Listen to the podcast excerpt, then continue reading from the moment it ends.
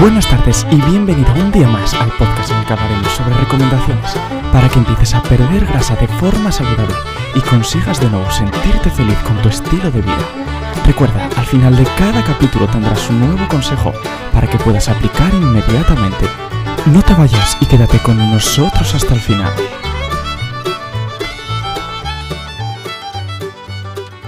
Buenos días y bienvenidos un día más a todas aquellas personas que estáis comenzando a entrenar o no lo habéis hecho. Y entre vuestros objetivos está la pérdida de grasa. En el capítulo de hoy vamos a tener un popurri sobre alimentación. Más concretamente vamos a hablar sobre dietas estrictas, dietas flexibles y todo lo relacionado con ello. Al fin y al cabo, cuando hablamos de pérdida de grasa, todo el mundo piensa, me tengo que poner a dieta. Tengo que empezar a pasar hambre, tengo que empezar a reducir las calorías, comer todo aquello que no me gusta y, al fin y al cabo, empiezan los pensamientos negativos. Por eso mismo, muchas personas son reacias a perder grasa o son reacias a dar ese primer paso y arrancar. Es cierto que en tu mente pues dices, oye, pues quiero perder grasa o voy a ponerme a dieta o voy a perder peso. Pero en el momento de la verdad dices, joder, con lo mal que lo voy a pasar, que encima voy a estar pasando hambre, que voy a tener que comer comida que no me gusta, pues quieras que no, yo también sería reacio a arrancar. ¿Por qué? Pues por una razón muy simple. Todo esto se asocia a dietas estrictas.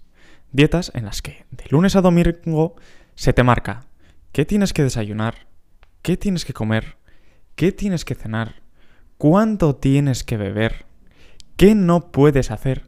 Y que al fin y al cabo, tú mismo piensas, voy a pasar un hambre brutal. Cuando muchas veces este tipo de dietas te hacen acabar lleno, aunque no lo creas. ¿Por qué? Pues porque igual añaden mucha verdura, mucha fruta, que tú antes no valorabas tanto, es muy saciante y no te hace pasar hambre en ningún momento. Pero, ¿cuál es el problema?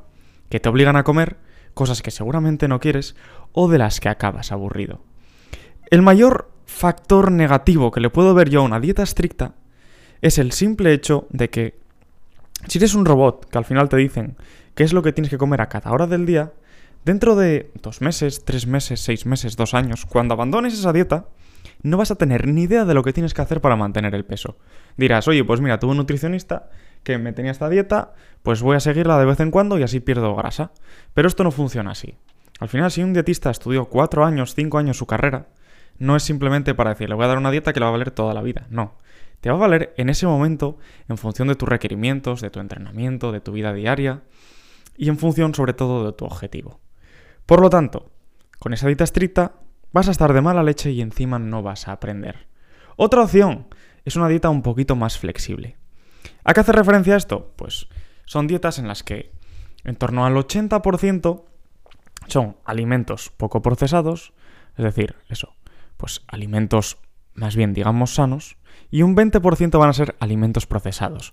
Que quieras que no, no, no van a ser tan buenos, no te van a ayudar tanto a cumplir tu objetivo, pero sí te van a mantener motivado y te van a mantener con ese mínimo de libertad para poder seguir con la dieta. Al final, con una dieta estricta, si tú me dices de lunes a domingo lo que tengo que comer y encima la mitad no me gusta, lo voy a abandonar. Con una dieta flexible, tú me estás diciendo de lunes a domingo lo que tengo que comer, pero me das libertad en alguna comida. O me dejas comer cosas que me gustan un poco más. ¿Que sé que ese día voy a comer más calorías? Sí, voy a ingerir más calorías, pero ya te recortaré el resto de días y podrás por lo menos disfrutar una o dos comidas con algo más de libertad. Dentro de esto entra lo que se llama el concepto cheat meal, ¿vale? La cheat meal pues es simplemente una comida o dos comidas que se pueden hacer a la semana en las que tienes libertad. Libertad que la gente piensa que es libertad para meter lo que tú quieras. Ponte, por ejemplo, pues yo estoy de lunes a sábado comiendo genial, pero el domingo tengo una cheat meal. Y digo, pues me voy a ir a la pizzería y me voy a comer dos pizzas y media. ¿Cuál es el problema? Que si fuiste recortando 300 calorías cada día y te metes 3000 el domingo, al final habrás tirado la semana por la borda. Y ese es uno de los mayores fallos que suele ocurrir, que tú estás metiéndote una dieta que no te gusta durante toda la semana y llega el domingo y la arruinas encima. No. Prefiero que tengas un poquito más de libertad a lo largo de la semana y que no tengas que meterte una comilona al sábado, otra comilona al domingo o algo similar. Además de esto, ¿Qué es lo que yo opino, sinceramente? Es cierto que las dietas te van a funcionar, porque al final, uno o dos meses la vas a aguantar, vas a perder grasa. Pero a largo plazo esto no lo podrás mantener.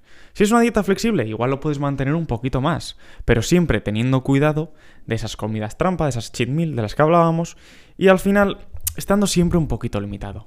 En cambio, si simplemente te dan una serie de pautas nutricionales, lo que va a ocurrir es que te vas a tener que organizar tú las comidas. Que es cierto que sí, vale, vas a tener una pequeña pauta, vas a tener una pequeña guía, pero te lo tienes que organizar tú. ¿Y qué va a ocurrir? Pues que igual dentro de dos meses, dentro de tres meses, sabes perfectamente qué debes de comer y cuánto debes de comer. Porque al final no es lo mismo que yo te diga, pues mira, hoy para comer vas a tomar 300 gramos de arroz con 120 gramos de pechuga de pollo, con 50 gramos de patata cocida y con 100 gramos de lechuga. A decirte, pues mira, vas a meter dos porciones de verdura, una porción de hidratos y otra de proteínas. Y apáñate. Al principio será una putada, sinceramente, porque dirás tú, vale, tengo una lista de alimentos, sé cuáles son proteína, cuál es hidrato, cuál es vegetal, pero ¿cómo me organizo? Ahora eso sí, después de romperte la cabeza dos o tres semanas, vas a tener muy claramente qué es cada cosa, cuánto puedes meter y cómo debes de meterlo.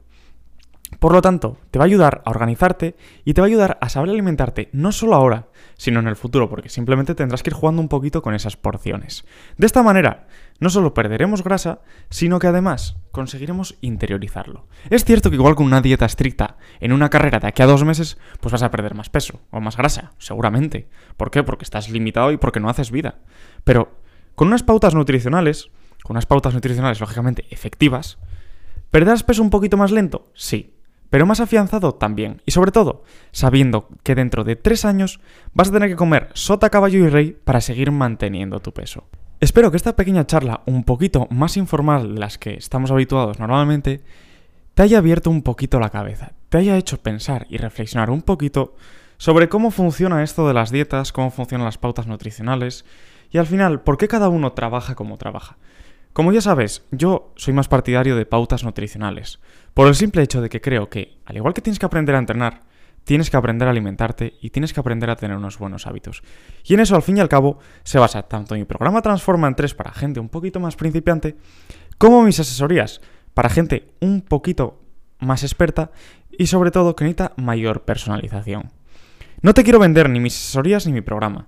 Simplemente quiero que empieces a valorar qué es lo que realmente importa y qué es lo que te va a ayudar a conseguir tus objetivos, no de aquí a dos meses, sino de aquí al resto de tu vida, que es cuando realmente nos interesa.